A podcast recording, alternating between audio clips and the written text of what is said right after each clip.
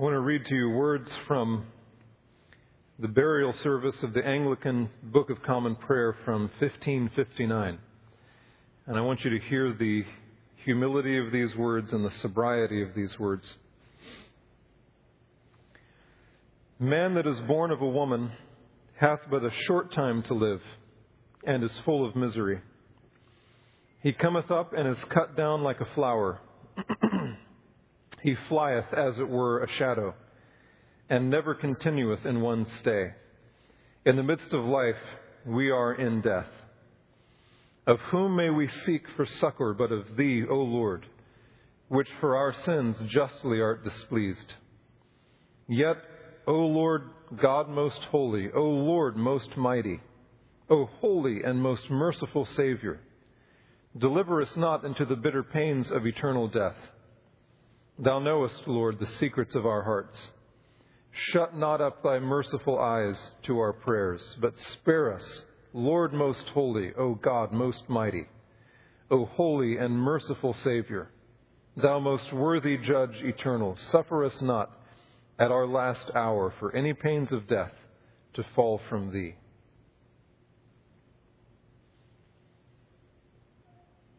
In the midst of life, we are in death. And I want to speak to all of us in light of the suffering that God has brought to the Rasmussen family this week. And I want to help us to think and feel about this in a humble, godly, compassionate way. And I want to help all of us who are parents to talk to our children about this in ways that will strengthen their faith and point them to God our Father, who is merciful and kind and mighty and faithful. And I want all of us to broaden this out also to think about other people who are suffering right now in all kinds of ways. In my prayer a moment ago, I mentioned Curtis Cook, who in a matter of days has lost his dad and his aunt. Some of you are struggling with the pain of your own sin and the ongoing, continuing consequences of your own sin. Some of you are dealing with the fact that you've been sinned against by your father, or by your husband, or by someone else in your life in very wicked and terrible ways. Some of you can't find a job. You're depressed and you're fearful about that. Some of you are sick or have loved ones who are sick. And what I have to say this morning in many ways applies to all of us in all of these situations. So what does the Bible say in a time like this? What's the Bible say to us? What we need in a time like this, in any time of suffering and sorrow, is a firm place to stand. We need to touch bottom and find that there's something solid there to stand on, a rock to stand on. And so I want to give you a place to stand and a place for your children to stand. I want to do that by giving us three truths from Scripture and then a couple of exhortations at the end. Number one. It shouldn't be this way. This is not the way the world was supposed to be. All of the suffering of this life comes because this is a broken world. Death comes because this is a broken and cursed world. And death is an enemy. Thank God it's an enemy that will be finally and utterly destroyed by the life and the power of our Lord Jesus Christ. But death is an enemy. Christians should hate death.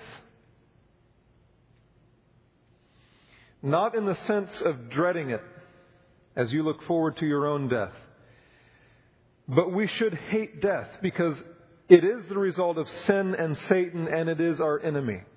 Even when the one who has died is a Christian, even when we know that the one who has died is now basking in the eternal pleasures at God's right hand, we should still grieve at the reality of death, because death is a result of sin and it wasn't supposed to be this way. Now, when I say that death is a result of sin, that does not mean that those who die young are worse sinners than you or me. It means that we live in a world that has been twisted and messed up and broken by the consequences of sin. And it means that even when a little child dies, He has died because our father Adam rebelled against God, and in Adam all die. So what should be your response when you hear of the death of a little child? You should weep. Do not use your doctrine to rip out your humanity. Do not let your doctrine make you glib in the face of death. Your doctrine should teach you that death is an enemy that is yet to be crushed. Your doctrine should teach you that this is not the way it should be.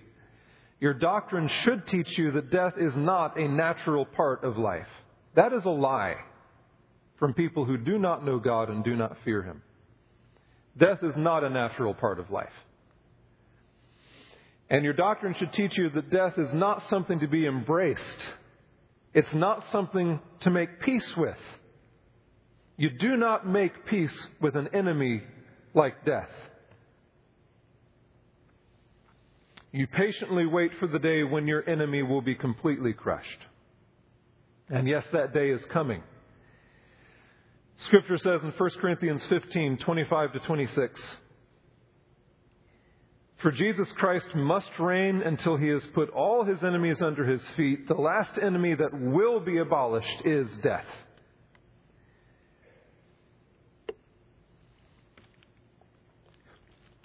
So yes, Jesus Christ will abolish death, but that hasn't happened yet.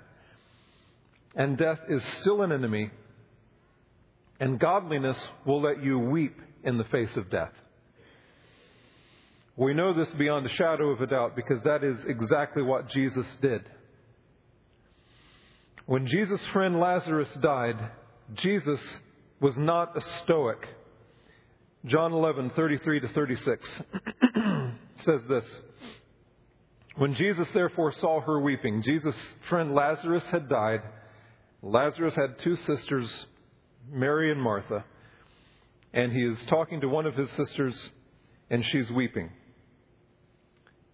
"When Jesus therefore saw her weeping, and the Jews who came with her also weeping, he was deeply moved in spirit and was troubled." Deeply moved in spirit and troubled. "And he said, 'Where have you laid him?' And they said to him, 'Lord, come and see.' Jesus wept. And so the Jews were saying, 'See how he loved him.'" Jesus Christ is not a cold, hard, stoic God. He is not a stoic who's indifferent to your suffering. He's not a sadist who enjoys making people suffer. When he stands in front of Lazarus' tomb, he weeps. He hates what sin has done to his world. He hates the death and pain of this world. He hates the sadness of Mary and Martha as they mourn the death of their brother. And he hates the pain that Eric and Helen and their family are suffering right now. He hates it. And he hates the pain that you suffered when your father died, when your mother died. He hates the pain that you suffered when you lost the baby, or when that man sinned against you, or when your husband left you, or your father left you, or when the cancer came, or when your family was destroyed. He hates that. And he is deeply troubled. And he knows the pain that you have suffered because he has suffered it too. He was, Scripture tells us, a man of sorrows and acquainted with grief. He knows grief. Do not let your doctrine make you glib or stoic in the face of death. Weep with those who weep. That's what Jesus did. And he wept even when he knew that death is not the end of the story. He wept even when he knew that he was just about to raise Lazarus from the dead. And he wept even when he knew that all of his people would be raised from the dead. Don't let that fact make you a stoic in the face of death. Do not try to be more spiritual than Jesus Christ. If death is an enemy, treat it like one. And so we stand here. You're right to weep. It's not supposed to be this way. Where else can we stand at a time like this? Secondly, God is sovereign. In other words, God is in complete control of all things. God Almighty has supreme power and authority over all things. Ephesians 1:11 says, "In him also we have obtained an inheritance, having been predestined according to his purpose, who works all things after the counsel of his will." All things. Romans 8:28. "And we know that God causes all things to work together for good to those who love God, to those who are called according to his purpose." God is in control of all things in this world. And he does everything that he wants to do. There's nothing that God wants to do that he does not do. Job 42:2 says, "I know that you can do all things and that no purpose of yours can be thwarted." Psalm 115:3, "Our God is in the heavens. He does all that he pleases." Psalm 135:6, "Whatever the Lord pleases, he does. In heaven and on earth, in the seas and all deeps." He does whatever he wants to do. And God even controls calamities and disasters, what we think of as accidents. Isaiah 45:6-7. God himself declares to us, "I am the Lord, and there is no other, the one forming light and creating darkness, causing well-being and creating calamity. I am the Lord who does all these." Amos 3:6. Says, "If a trumpet is blown in a city, will not the people tremble? If a calamity occurs in a city, has not the Lord done it?" God controls all of these things, even bad things. He controls life and death. Deuteronomy 32:39. Again, God himself declares to us, "See now that I am he, and there is no God besides me. It is I who put to death and give life. I have wounded, and it is I who heal, and there is no one who can deliver from my hand." God brings death and life. When Job had suffered the loss of his property, the loss of his health, and he is reeling from these things, this is Job chapter 1, someone has come to him and told him, "You've lost all of your property." And while that man was still speaking, Job 1:18 says, while he was still speaking, telling him all this terrible thing that had happened to him, another also came and said, "Your sons and your daughters were eating and drinking wine in their oldest brother's house. And behold, a great wind came from across the wilderness and struck the four corners of the house, and it fell on the young people and they died. And I alone have escaped to tell you." He lost all of his sons and all of his daughters. Then Job arose and tore his robe and shaved his head, and he fell to the ground and worshipped. He said, "Naked I came from my mother's womb, and naked I shall return there. The Lord gave, and the Lord has taken away. Blessed be the name of the Lord." And through all this, Job did not sin, nor did he blame God. The Lord gave, the Lord has taken away. That's right. Job was right.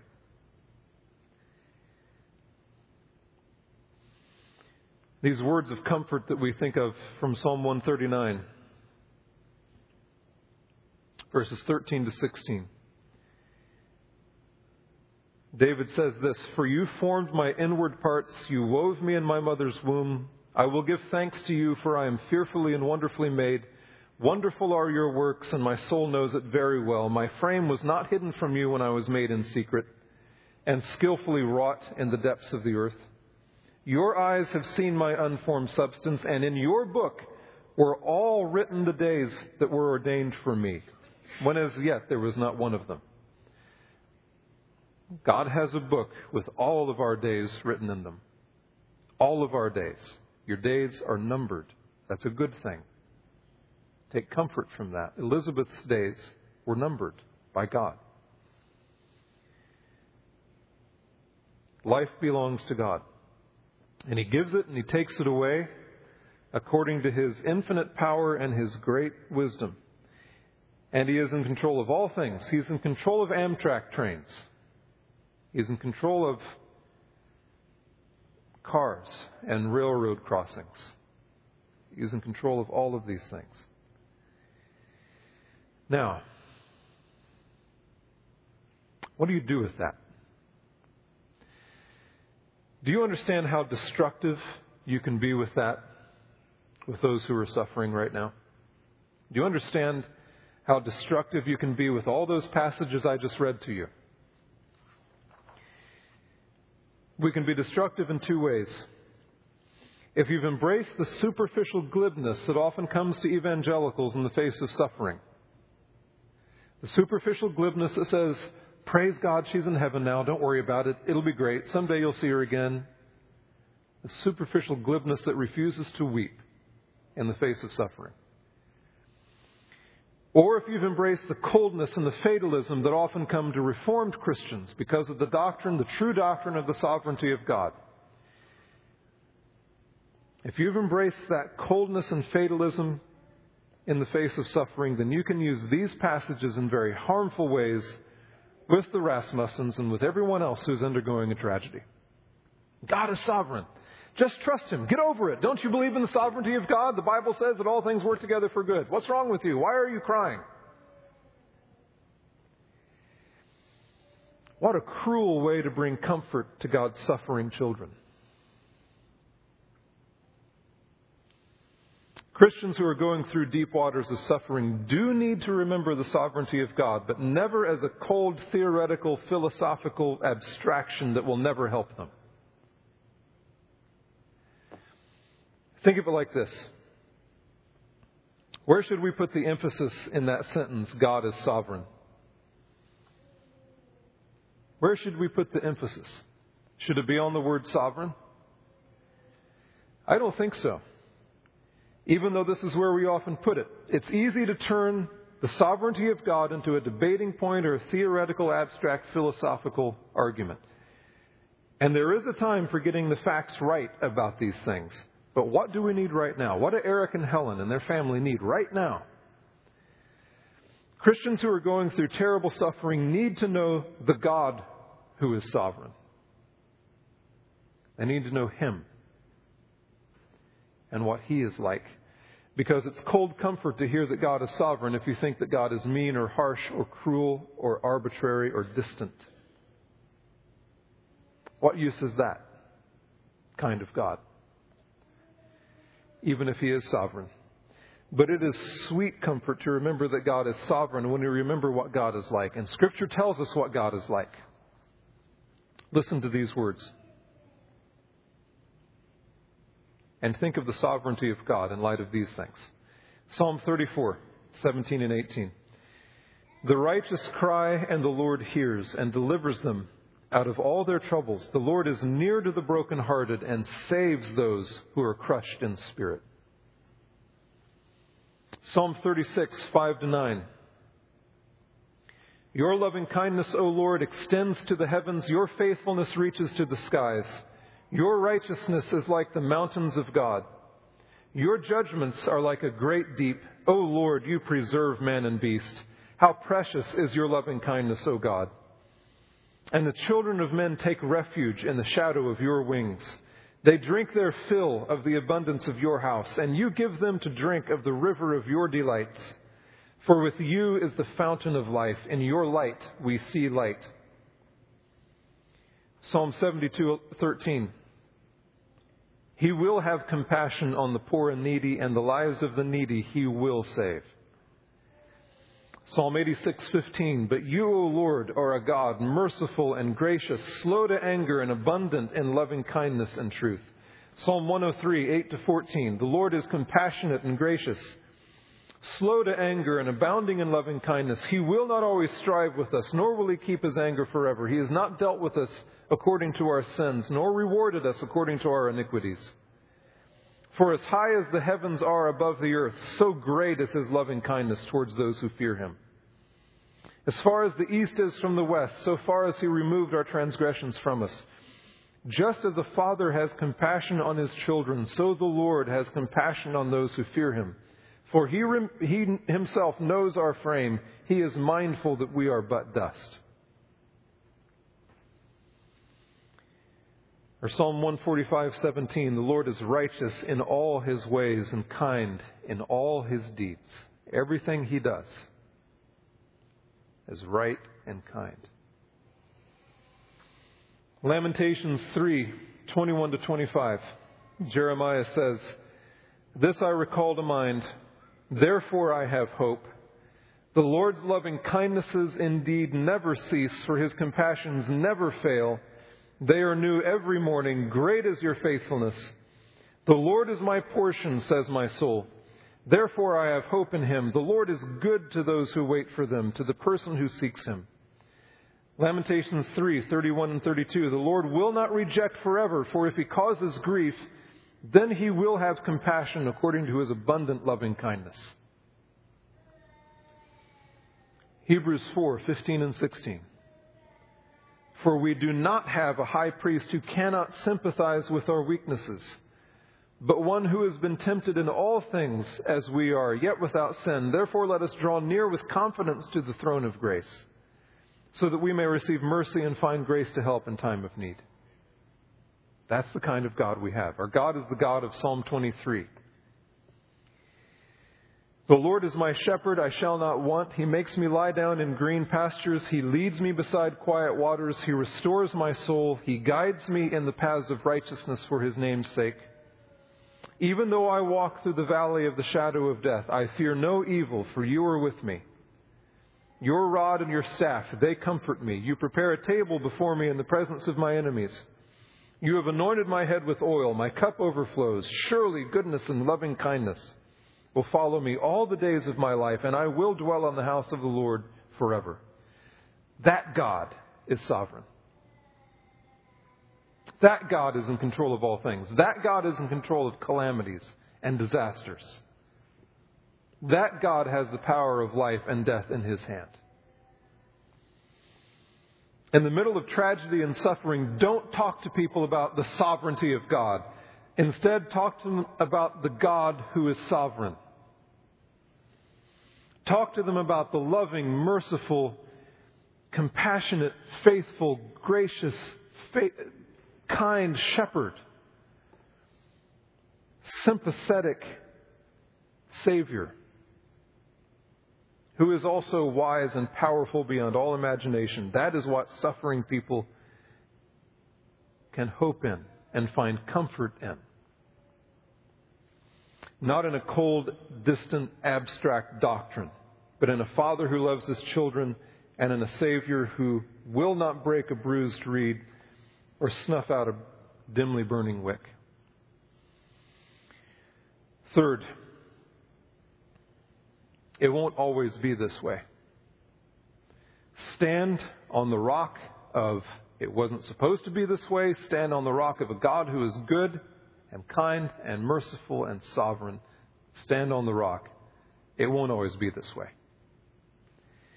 There is coming a day when the enemy death will be abolished. Again, 1 Corinthians 15. "For Jesus Christ must reign until he has put all his enemies under his feet. The last enemy that will be abolished is death."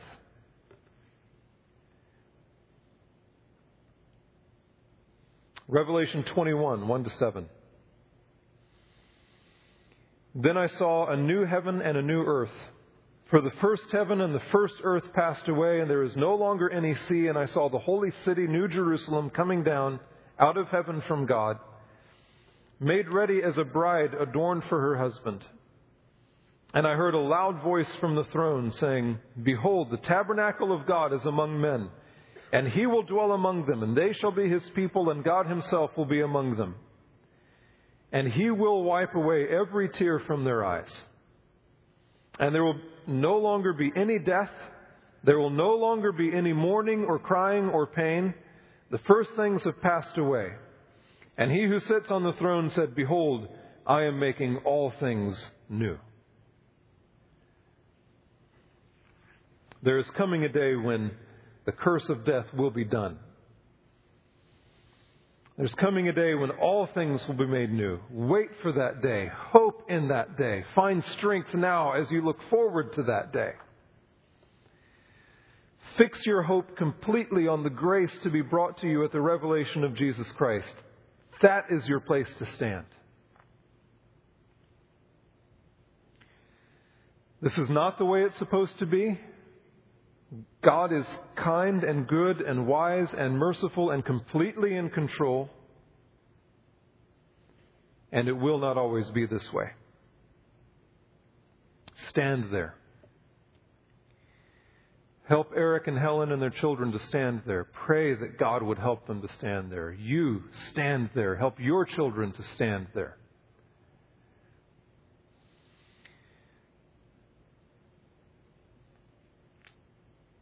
There's still more to be said in a time like this. It would be very easy for us to let this pass, and in some ways let it be wasted on us and lost on us. And we can't do that. So I want to remind you, and you need to remind yourself and your children, you too will die. In Adam, all die.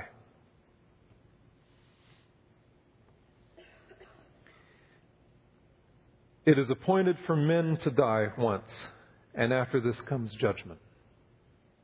James says in James 4:13-15, "Come now, you who say, 'Today or tomorrow we will go to such and such a city and spend a year there and engage in business and make a profit.' And yet you do not know what your life will be like tomorrow. You are just a vapor that appears for a little while and then vanishes away. Instead, you ought to say, 'If the Lord wills, we will live and also do this or that.'" Our life constantly hangs by a thread. The smallest thing, think of how frail you are. The smallest little microscopic virus can kill you tomorrow.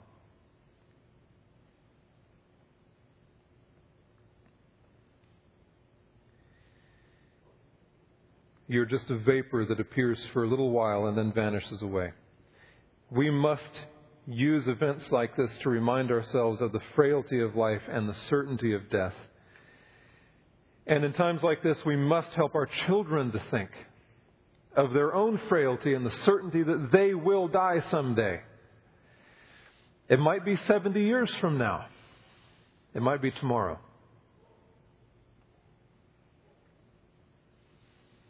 Our life is a vapor that is here and is quickly gone away.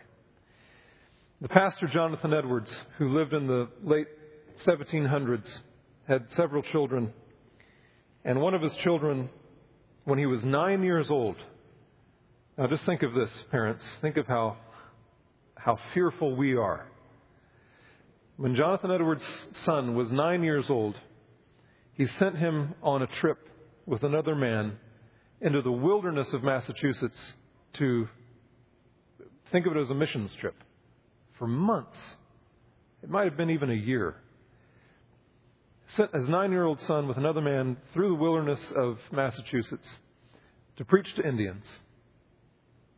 And while his son was on that trip, his 9-year-old son, a friend, a little child, died. And I want to read to you from a letter that Jonathan Edwards wrote to his son upon the death of this friend. He says, "The week before last, on Thursday, David died, whom you knew and used to play with and who used to live at our house. His soul is gone into the eternal world. This is a loud call of God to you to prepare for death." This is what he says to his 9-year-old son. "You see that they are young, that they that are young die, as well as those that are old. David was not very much older than you. Remember what Christ said, that you must be born again, or you never can see the kingdom of God. Never give yourself any rest unless you have good evidence that you are converted and become a new creature. We hope that God will preserve your life and health and return you to Stockbridge again in safety. But always remember that life is uncertain. You know not how soon you must die, and therefore had need to be always ready. Speak to your children about their need to be ready to die. Jonathan Edwards was a good father. He's a good father. Now we can hear that and think about that and talk to our children about that out of fear or out of faith.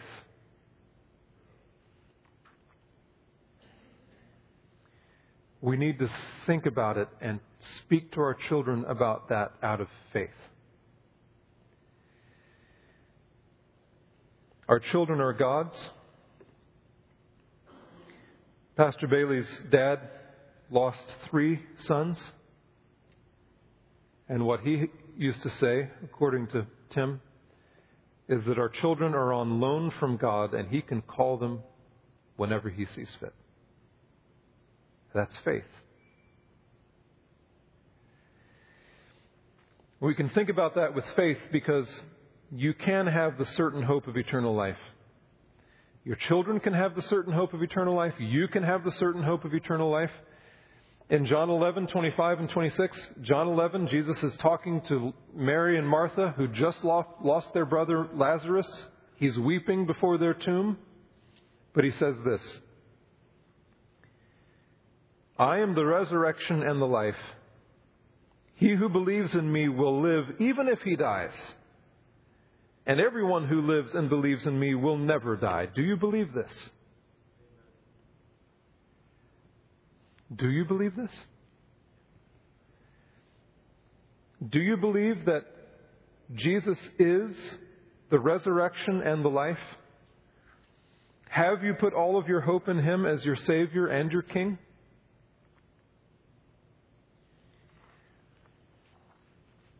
There is coming a day when your life will be over and you will stand before him. Children, there's coming a day.